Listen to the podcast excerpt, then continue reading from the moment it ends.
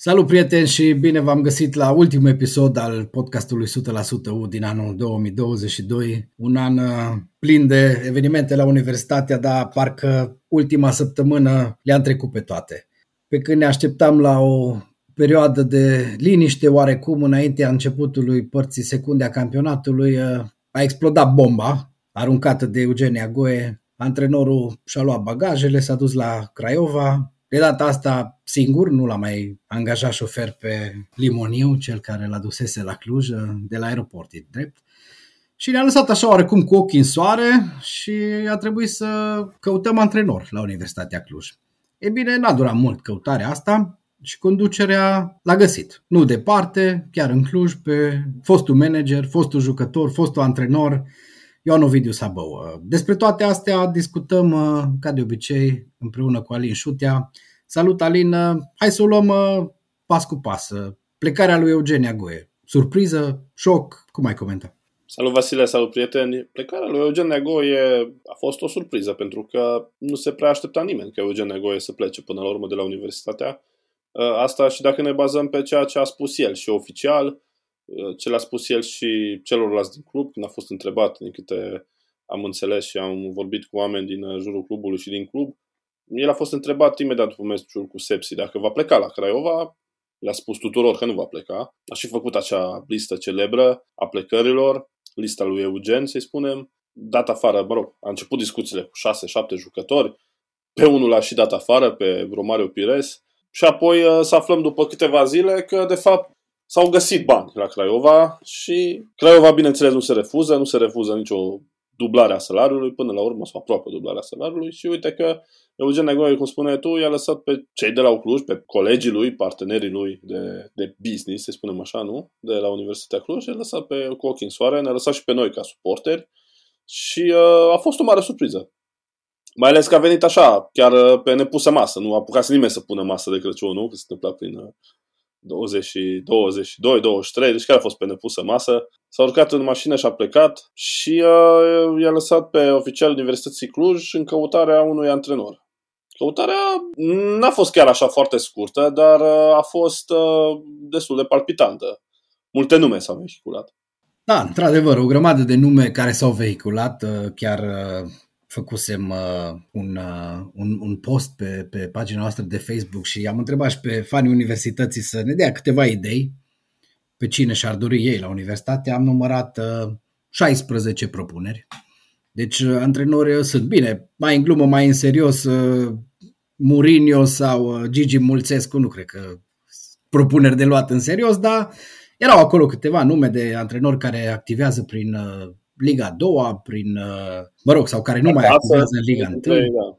Da, gen, nu știu, Mihai Teja sau Mircea Rednic, care nici nu mai știu când a antrenat ultima oară, Mircea Cojocaru, care a fost tot timpul alături de U Cluj, Claudiu Niculescu, fost antrenor la U, Ionel Gani a fost antrenor la U, chiar și numele lui Joel Țilaghi a fost propus acolo. Deci, fanii Universității nu duc lipsă de idei când vine vorba de antrenorii Universității. E bine, până la urmă a fost ales Ioan Ovidiu Sabău. Dar, cum spuneai și tu, poate că n-a fost căutarea așa de simplă și a fost chiar palpitantă. Au fost 3 zile, dacă bine am numărat, de negocieri, cel puțin asta s-a confirmat oficial, în care, din momentul în care s-a aflat că Ioan Ovidiu Sabău e pe listă, toată lumea aștepta doar momentul în care să se anunțe oficial că el este antrenorul Universității și, așa ca o paranteză, anunțul ăsta oficial încă n-a venit. Anunțul oficial încă nu a venit, am anunțat noi pe sursele noastre și le mulțumim colegilor și foștilor colegi din presa locală și națională pentru că ne-au citat. Le mulțumim și celor care nu ne-au citat, probabil că au prins informații așa din eter, au trecut pe stradă și au aflat care este staful lui Ioan Ovidiu Sabău la Universitatea Cluj, să le fie traficul ușor în continuare. Nu a fost încă anunțat oficial Ioan Ovidiu Sabău la Universitatea Cluj în postură de antrenor. Probabil că se va întâmpla acest lucru în primele zile ale noului an, pentru că noul an trebuie să aibă semne bune. Știm însă că s-au înțeles cele două părți, actele nefiind încă parafate, însă urmează să se întâmple și acest lucru. Interesant este că staful Universității Cluj, pe lângă numele lui Ioan Ovidiu Sabău, va mai cuprinde încă alte 3 nume. Sanu că este o mare noutate, El a mai colaborat, dacă nu mă șer, cu Ioan Ovidiu Sabău la FCM Târgu Mureș. Este un metodist, prin definiție, un analist. A avut și o activitate în cadrul Federației Române de Fotbal destul de lungă. A fost un om destul de apreciat acolo. Marius Popescu, Papi, revine la Universitatea. Dan Didiță, în postura de preparator fizic. Lipsește Mircea Cojocaru, cel care a fost de-a lungul timpului secundului Ioan Ovidiu Sabău. Nu știm, el era în cadrul clubului, nu știu dacă va fi parte din club în continuare, asta vom rămâne să aflăm. Ce rămâne acum din punctul meu de vedere și din punctul tuturor de vedere este aducerea unui număr important de jucători sau să vedem cine va rămâne dintre cei care au fost puși pe lista de transferuri sau puși pe lista de plecare de fostul antrenor Eugen Neagoe. La unul s-a renunțat oficial, Romario Pires. Nu m-ar mira să-l vedem înapoi, să vedem dacă va fi dorit sau nu va fi dorit. Însă semnele de întrebare rămân și timpul nu mai are absolut deloc răbdare cu Universitatea, având în vedere că reunirea lotului este stabilită undeva în jurul datei de 3 ianuarie, dacă se va menține programul acesta și imediat după este programată plecarea în cantonamentul din Antalya. Da, practic mai este o săptămână, timp în care Ioan Ovidiu Sabău trebuie să pună mâna pe telefon, să-și sune toate cunoștințele din fotbal, care are destule, și să vadă ce jucători sunt liberi și ce jucători și-ar dori să pună umărul la salvarea de la retrogradarea universității. Că, până la urmă, nu e o misiune ușoară cea la care s-a înhămat Neluțu Sabău și e greu de crezut că mulți jucători vor răspunde direct și vor accepta oferta universității. Rămâne să vedem, e clar că avem nevoie de întăriri. Universitatea Cluj e la ora actuală în groapă, am zis-o de multe ori. Ca să iasă de acolo are nevoie de puncte, are nevoie de victorii, are nevoie să lege victorii. Practic are nevoie de un sezon cam așa cum l-a avut Ioan Ovidiu Sabău la prima lui prezență pe banca universității, când a venit de la Rapid, ne aducem cu toți aminte, în sezonul 2000-2001, Universitatea retrogradase în divizia C și atunci a venit să pună umărul și pentru am câștigat. Istorie, să le spunem și celor născuți după anul 2000, a fost prima retrogradare în istoria Universității în divizia C atunci. Un moment trist, dar care a trecut repede. După un an, Universitatea a ajuns în Liga a doua, la capătul unui sezon cu Ovidiu Sabău pe bancă, și Ovidiu Sabău în teren, în care Universitatea Cluj practic a învins practic pe oricine, doar câteva partide a avut probleme. Practic a fost așa un sezon lejer pentru Universitatea, hai să zicem așa. Și erau vremurile în care meciuri multe erau lejere în fotbalul românesc. Facem așa o aducere aminte, era anul 2001. Universitatea Cluj s-a bătut. Cealaltă echipă care își dorea să promoveze teoretic era Telecom Arad, nu? Mai ții minte? Telecom Arad, da? Așa? Și mai era, da. dacă nu mai țin minte că mai exista West Petrom Arad, dar Telecom Arad țin minte că era contracandidata universității, dar țin minte foarte bine un moment din acel sezon, era primul meci al universității pe teren propriu după venirea lui Ioan Ovidiu Sabău, Minero Ognadej se juca. Știu că am întârziat la meci și erau foarte mulți oameni afară care stăteau la coadă să-și cumpere bilet. Și știu că oamenii de ordine, oamenii de pază, cum era pe vremea aceea, au deschis porțile și au zis oamenilor intrați că a început meciul. Și oamenii rămâneau afară să-și cumpere bilet. Au spus că din respect pentru Ioan Ovidiu Sabău, că dacă Neluțu a venit la Cluj de la Rapid și a renunțat la atâția bani, ar fi culmea ca ei să nu-și plătească biletul de intrare. De asemenea respect se bucura Ioan Ovidiu Sabău atunci și asemenea impact a avut venirea lui. Țin minte că la meciul acela cu Ognadej au fost câteva mii de oameni, nu știu, 7-8 mii de oameni. A fost o mare frenezie și tocmai de aceea a fost și așa mare dezamăgire a multor oameni când Ioan Ovidiu Sabău a plecat după un an înapoi la Rapid. Da, a fost un moment în care Ioan Ovidiu Sabău era aproape de finalul carierei, dar încă era chiar în vizorul echipei naționale. Da, deci înainte să vină la Cluj, juca, cred că și după aceea a jucat din nou pentru național. Exact. Deci, până la urmă, din punct de vedere al fotbalistului Ioan Ovidiu Sabău, eu înțeleg acea plecare la Rapid. Din punct de vedere al uistului Ioan Ovidiu Sabău, poate e mai greu de înțeles momentul despărțirii de Cluj, dar dacă stăm să ne gândim la cine conducea clubul pe vremea aia și care erau discuțiile în Cluj legate de EU Cluj, iar e ușor de înțeles, o perioadă de tristă amintire pentru istoria Universității Cluj, cu nume celebre precum Viorel Timoce sau, mă rog, o grămadă. Și apoi a urmat a doua venire a lui Ioan Ovidiu Sabău, sezonul 2003-2004. Banca Transilvania promisese o finanțare substanțială, erau și o promisiune din partea autorităților locale și județene. Ioan Ovidiu Sabău a venit la U Cluj la începutul acelui sezon, de data asta doar din postura de antrenor, și a rămas 5 runde. A plecat înainte de etapa 6. Exact. A fost sezonul în care Universitatea își punea mari speranțe în momentul respectiv, mai ales că apăruse în seria din care făcea parte, în Liga a doua, o altă echipă din oraș și care avea pretenții de promovare. Ei bine, Universitatea, cum spui și tu, se baza pe promisiunile Băncii Transilvania de a crea o echipă puternică. A venit Ovidiu Sabău, avea o echipă destul de bună Universitatea pe vremea aia, cu mulți jucători crescuți aici la U Cluj, o echipă solidă, cel puțin la nivelul diviziei B de atunci, și care în teorie ar fi urmat să se lupte pentru promovare cu cealaltă echipă din oraș.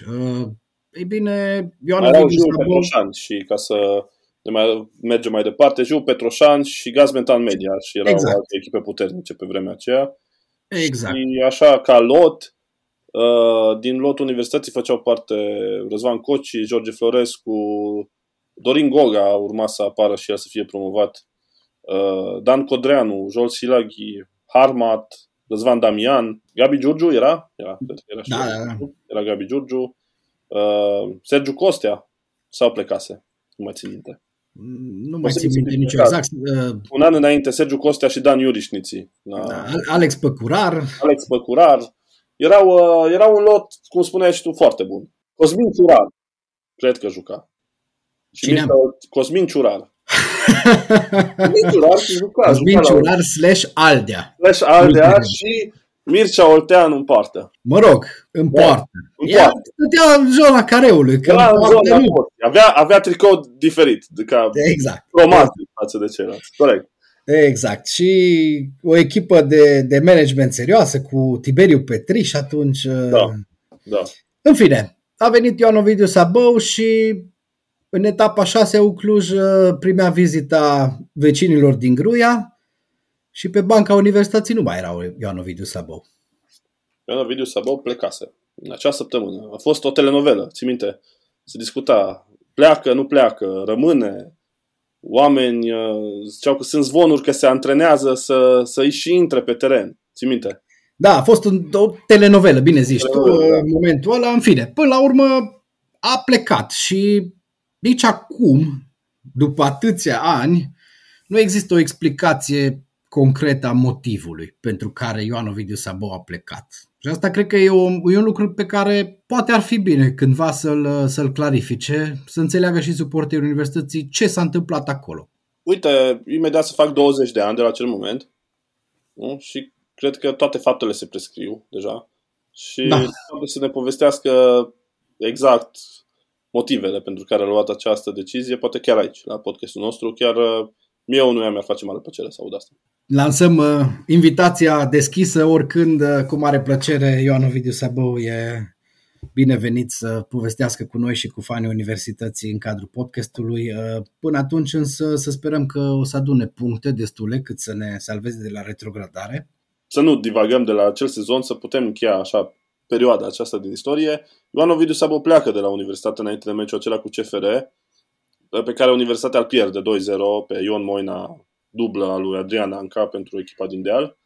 Da? În retur, CFR câștigă meciul din Gruia cu 1-0 după un arbitraj golănesc al lui Marian Salomir. Și în ultima etapă, CFR Cluj promovează după ce își câștigă meciul, iar Gaz Metan Mediaș reușește să plece neînvinsă de la Jiu Petroșan, care avea nevoie de victorie și promova. Da, și pe banca celor de la Gaz Metan Mediaș era Ioan Ovidiu Sabău. Și acolo s-a produs o ruptură între partea susținătorilor Universității și Ioan Ovidiu Sabău, care l-au acuzat că a facilitat promovarea CFR-ului, ceea ce până la urmă, nu știu, n-am fost niciodată de acord cu asta, pentru că până la urmă și-a făcut meseria, nu? Da, e un moment neplăcut pentru suporterii universității, faptul că el a ajutat practic CFR-ul, dar a ajutat CFR-ul făcându-și jobul lui de antrenor la Gaz Metan Mediaș. Asta este, sunt situații și de genul ăsta nefericite, dar bine știm că suporterii sunt pătimași și se dezvoltă o grămadă de teorii ale conspirației și așa mai departe. În orice caz rămâne, cum ai spus tu, ruptura aia. Necunoscute, dar rămân multe necunoscute pentru acel an și pentru acele momente. Sunt foarte multe zvonuri, sunt foarte multe povești, sunt foarte multe, nu neapărat conspirații să le spunem, dar s-au închegat așa foarte multe legende în jurul acelor meciuri. Revenim atunci la momentul 2016, când Universitatea Cluj joia din Liga a 4-a, un proiect nou la care Ioan Ovidiu Sabău contribuie din plin, împreună cu Radu Constantea reconstruiesc echipa falimentară, nu? Care cu câteva luni înainte falimentase, o iau din Liga 4 și ajung până la barajul de promovare în prima ligă cu FC Hermannstadt pierdut, moment în care Ioan Ovidiu Sabău își dă demisia din postura de manager. Exact, a fost ultima lui postură oficială la Universitatea Cluj, cea de manager, la capătul acelui eșec în anul centenarului, în care toată lumea aștepta promovarea, la capătul acelui eșec el a spus că își asumă această situație și pleacă de la universitatea. Până la urmă, el a fost cel care a decis aducerea lui Bogdan Lobonț, un antrenor fără nicio experiență, aflat la începutul carierei și care până la urmă s-a dovedit nefericită pentru Universitatea Cluj. Universitatea Cluj a rămas în divizia a doua încă câțiva ani până la barajul cu Dinamo, când în sfârșit am promovat. Și Ioan Ovidiu Sabău în acest timp n-a prea mai făcut mare lucru în fotbalul românesc, în afară de postura sa de analist pe la diverse televiziuni. Exact. Acum revine direct pe banca unei echipe aflată în luptă pentru retrogradare, care, spuneam și înainte, are nevoie de puncte. Și chiar înaintea înregistrării acesteia ne uitam împreună pe niște statistici. Tu ai găsit cifrele lui Ioan Ovidiu Sabău ca antrenor și dacă e să ne luăm după trecut, n-arată rău ce urmează. Cifrele, dacă ne uităm așa procentual ca număr de puncte, Ioan Ovidiu Sabău a reușit în cel mai prost sezon al său la FCM Târgu Mureș, în 13 meciuri între 18 martie 2012 și 30 iunie 2012, deci un retur de campionat, aproape un retur de campionat, a reușit o medie de 1,31 de puncte pe meci, cam aceeași pe care a reușit-o Eugen Neagoe în 19 meciuri la Universitatea, incluzând și meciurile din Cupa României. Pentru că dacă scădem meciurile din Cupa României, avem o medie de 1,1, ai spus, Vasile? Da, 1,1. Da, deci în cel mai prost moment al său, Ioan Ovidiu Sabău a făcut mai multe puncte față de Eugen Neagoe acum la Universitatea, incluzând, respect, și meciurile din Cupa României. În schimb, cea mai bună linie o are la Rapid, unde a antrenat doar 16 meciuri, a plecat după 16 meciuri atunci și a reușit să obțină aproape 2 puncte pe meci, 1,88 puncte pe meci, 9 victorii, 3 egaluri și 4 înfrângeri. Apoi a mers la Steaua, a antrenat doar 12 meciuri, a reușit să adune 1,67 puncte pe meci, din 5 victorii, 5 egaluri și 2 înfrângeri. Între octombrie 2013 și martie 2014, 22 martie 2014 a plecat de la Târgu Mureș, ultima lui experiență ca antrenor la o echipă din România, deci s-au adunat aproape 8 ani. Asta este marea întrebare la care cred că doar el poate să răspundă, cât de mult l-a afectat pauza asta din antrenorat. Nu e ușor să faci o pauză de 8 ani și să revii, mai ales cu un asemenea obiectiv. Universitatea Cluj nu e o echipă ușoară și cred că Ioan Ovidiu Sabău știe bine la ce se hamă. Răbdare, cred că asta va fi din nou cuvântul de ordine la Universitatea. Universitatea are multe lucruri. Oamenii din jurul universității au multe calități și multe atribute, dar răbdarea, deci pot să vorbesc că în numele multor oameni, nu este unul dintre ele. Da, așa e. Dar cred că ăsta e momentul în care chiar trebuie să avem răbdare, pentru că salvarea asta de la retrogradare nu se va rezolva în primele 2-3 meciuri. Bine, nici multe nu prea sunt, că sunt 9 încă până la sfârșitul campionatului, sezonului regular, și după aia vine play-off-ul, play-out-ul în cazul nostru. Bine ar fi să vină play-off-ul. Dacă luăm media aia de 1.88 puncte pe meci, cred că mai avem o șansă, dar mi-e greu să cred. Nu? Da, ok. Bun, deci play-out-ul, da? 9-9. Exact, 9-9, deci 18 meciuri. 18 meciuri în care Universitatea o să ducă o luptă grea de tot. Universitatea Cluj va duce o luptă grea de tot și Universitatea Cluj, mergând mai departe, trebuie să-și definitiveze lotul, pentru că asta s-a văzut și în ultima perioadă cu Eugen Neagoe, antrenor. Eugen Neagoe ne-a furat foarte mult ochiul la început, vorbește foarte bine, vorbea foarte bine și înainte și după meciuri, era un foarte bun purtător de cuvânt pentru Universitatea Cluj, ceea ce lipsește în continuare clubului, însă Eugen Neagoe nu a reușit să mai adune puncte la Universitatea Cluj. De la meciul cu FCSB Steaua București din 31 octombrie și până astăzi, Eugen Neagoe a mai reușit să obțină doar 2 puncte în 2 meciuri pe care le-am trecut la câștigate. 2 meciuri cu FC Argeș și UTA Arad pe care trebuia să le câștigăm fără dar și poate, din toate punctele de vedere, mai ales pentru că sunt 2 echipe cu care ne luptăm pentru evitarea retrogradării. Iar apoi Eugen Neagoe, ca antrenor al Universității, a fost, și Universitatea, ca echipă condusă de el, a fost 0 barat în meciurile din deplasare. Adică, dacă stăm să ne aducem aminte, meciurile cu Farul, CSU Craiova, Petrolul Ploiești, au fost un chin groaznic, un chin. Fiecare meci în parte a fost un chin. În meciul cu Craiova zburau mingile prin careul lui Iliev ca la volei. Meciul de la Sepsi, din nou, a fost un spectacol al mediocrității. Și când spun mediocrității, suntem destul de ok și decenți cu fotbaliștii Universității. Da, păi am mai spus-o noi de câteva ori, Universitatea Cluj a mers în excursie la meciurile din deplasare în ultima parte a toamnei sau începutul iernii. Vorba ta, meciul cu FCSB, da, a fost foarte frumos, a fost o victorie, nu ne ajută cu mare lucru dacă în următoarele 5 meciuri am obținut 2 puncte. Dar pe de altă parte stăm în ea, adică victoria cu FCSB ne ține acolo, pentru că în momentul acesta Universitatea pe clasament o arată deloc rău. A, păi nici nu vrem să ne gândim la ce ar fi fost fără cele 4 puncte cu FCSB, că până la urmă, să nu uităm, avem 4 puncte obținute în fața unei echipe care vrea să câștige titlul. În momentul acesta, între locul 10, ocupat de FCU Craiova, și locul 14, ocupat de Universitatea Cluj, sunt 4 puncte, adică o nimica toată în 9 meciuri. Chiar dacă ne gândim că trebuie să depășești încă 3 echipe să ajungi acolo, dar totuși situația nu este deloc gravă. Fără 4 puncte cu FCSB sau fără cele 3 puncte cu FCSB, eram mult sub UTA și la o distanță foarte mare de locurile care asigură salvarea de la retrogradare. Așa că, până la urmă, noi am înțeles pe cei care au făcut o mare tragedie din plecarea lui Eugen Neagoe. Mie mi s-a părut doar total neplăcut și frustrant modul în care a ales să plece și momentul în care a ales să plece de la Cluj. Mai ales că Universitatea Cluj a fost una dintre puținele echipe, dacă nu singura, care a întins o mână după un an și ceva în care Eugen Neagoe a stat pe tușă. Da, nu e o tragedie plecarea lui. Singura tragedie e că s-a întâmplat când s-a întâmplat.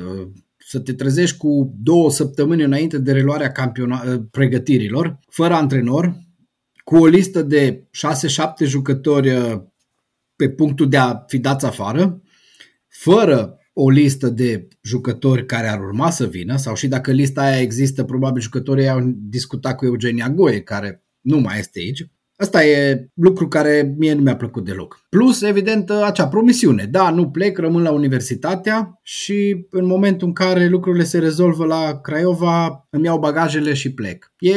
E urât. E urât ce a făcut Eugen Neagoe față de Universitatea. E o situație neplăcută, e o situație care, pe de altă parte, mie mi-a plăcut ce a urmat după, și anume faptul că am auzit puțin conducerea Universității fiind vocală. Radu Constantea a apărut în media națională și nu s-a ferit să îi acuze pe cei de la Craiova de lipsă de fair play, ceea ce e absolut corect în situația asta. Inclusiv primarul Emil Boc a declarat un război. Nu știu ce fel de război sportiv. Da, un război sportiv. Nu știu cum funcționează asta. Da, el, evident, primarul Emil Boc la momentele cheie întotdeauna apare în față și are ceva de spus. Nu știu cum funcționează din punctul lui de vedere războiul ăsta sportiv și nu știu ce. Când se va întâlni cu reprezentanții administrației din Craiova, nu știu, nu o să le mai dea o cafea sau... Poate o să spună că suntem în război sportiv. Și o să fugă 2 ture în jurul primăriei și cine câștigă... Da. Ține foarte mult la coadă să-și plătească biletul în parcare de la primărie. Exact. Da, lăsând gluma la o parte, da. Asta este fotbalul românesc. Contractele sunt valabile până când se răzgândește cineva și nu mai are chef de contract.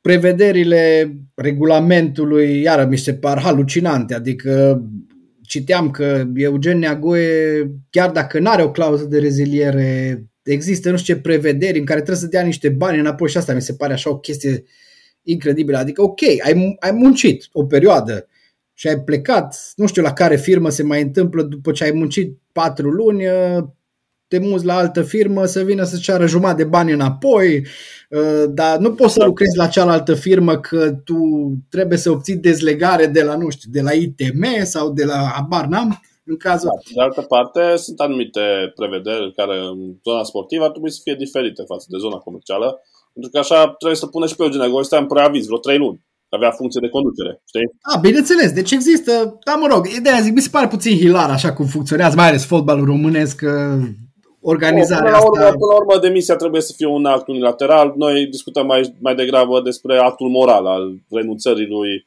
Eugen Neagoe, mai degrabă decât actul legal. A, bineînțeles. Dar pentru că ne apropiem așa de finalul discuției noastre, trebuie să punctăm ce urmează pentru Universitatea Cluj. Cantonament în Antalya, reunire undeva pe 3-4 ianuarie. Probabil până atunci va fi anunțat oficial și Ioan Ovidiu Sabău, dacă nu vom avea și alte surprize, așa cum s-a întâmplat înainte de meciul de Crăciun, când eram fer convins că Eugen Neagoe va fi prezent la reunire. Da, va fi prezent la reunirea unei alte universități din Craiova, doar că nu e universitate neapărat și nici club cu mare tradiție. Nu ne băgăm noi aici. Dar ce vreau să mai menționez, ce mi s-a părut mie absolut senzațional apropo de fotbal românesc, este episodul Hermannstadt, care știm cu toții că a fost depunctată de către Comisiile Federației pentru că avea datorii către jucători. Însă cei de la Hermannstadt au reușit să treacă pe repede înainte un nou plan de reorganizare fiind în insolvență și și-au scăzut datoriile din 11 milioane de lei la 600.000 de lei. Deci, adică oamenii aceia au cheltuit peste măsură, au adus jucători cărora le-au promis 10.000 de euro, nu le-au dat banii, după care le-au zis ok, vi dăm, dar semnați să ne facem planul ăsta de reorganizare în care vă arătăm că vă dăm banii. Și pe planul de reorganizare erau trecute plăți de peste 28 de milioane de lei, vreo 6 milioane de euro, nu? După care au zis, bă, nu dăm chiar toți banii, hai să mai scădem. Și au semnat în continuare. Și apoi au zis, de fapt nu vă dăm niciun ban. Și au rămas fără nicio datorie. Deci până la urmă, în fotbalul românesc funcționează modelul ăsta. Modelul de pe Cibin, modelul de pe Dâmbovița, prea funcționează modelul de pe Rin. Din păcate. Am discutat noi de mai multe ori despre tertipurile astea care se folosesc în fotbalul românesc și care până la urmă strică competiția, o denaturează. În România, cred că e singura nu știu, țară dintre cele, să le spunem așa, civilizate din lumea întâi, în care e posibil să câștigi pe termen lung dacă cheltui mai mult decât ai. E simplu. Și parcă văd că până la urmă același lucru se va întâmpla și la Petrolul, același lucru se va întâmpla și la alte echipe care vor promite jucătorilor câte 20.000 de euro pe lună, nu-i vor plăti nici măcar o lună și apoi vor scăpa de la trădare. Până la urmă, astea sunt... câteva dintre obstacolele pe care trebuie să le treacă, să le depășească Universitatea și Ioan Ovidiu Sabău în calitate de antrenor al ei. Rămâne de văzut ce ne va aduce 2023. Sperăm că tot meciuri din Liga 1 și din vară acolo. Chiar dacă ne luptăm cu echipe care, așa cum spui tu, își plătesc jucătorii pe hârtie, echipe care probabil o să transfere și în iarna asta jumătate de lot de prin Liga a doua franceză, Liga a treia portugheză, cine știe de unde, niște jucători dornici să se afirme, vor veni aici în România, vor juca fotbal și se vor trezi păcăliți la finalul sezonului. Că na, ăsta e modelul românesc și atâta vreme cât federația, liga, nu o să pună piciorul în prag și o să elimine situațiile de genul ăsta, fotbalul românesc tot acolo o să ajungă, tot o să ne gândim cum încropim o echipă națională ca să batem Kosovo, tot o să ne plângem că nu știu ce jucător de prin Liga a treia italiană e chemat la un trial în Italia și ne e frică că ni-l fură italienii, că noi de fapt nu-l chemăm să joace la noi la națională, că nu ne interesează, că el nu joacă aici la Hermannstadt sau Petrolul pe datorii, că joacă pe bani serios și fotbal serios. În fine, asta e fotbalul românesc la ora actuală și cum spuneai și tu, să sperăm că Ioan Ovidiu Sabău, după 8 ani de pauză, o să găsească metodele prin care poate supraviețui în fotbalul ăsta, că nu e ușor. Ne-a scris un ascultător un mesaj, n-am emoții că Ioan Ovidiu Sabău n-a mai antrenat de 8 ani, că până la urmă multe nu s-au schimbat în fotbalul românesc, ceea ce e foarte adevărat. Prieteni, cu un gând bun și cu optimism și îndemn așa spre reziliență, încheiem acest ultim episod din 2022 al podcastului nostru. Vă mulțumim că ați fost alături de noi pe parcursul atât de multor episoade, peste 30 și ceva am calculat noi. Sperăm să ne auzim cu bine, sănătoși și cât mai voioși în 2023 la și mai multe episoade.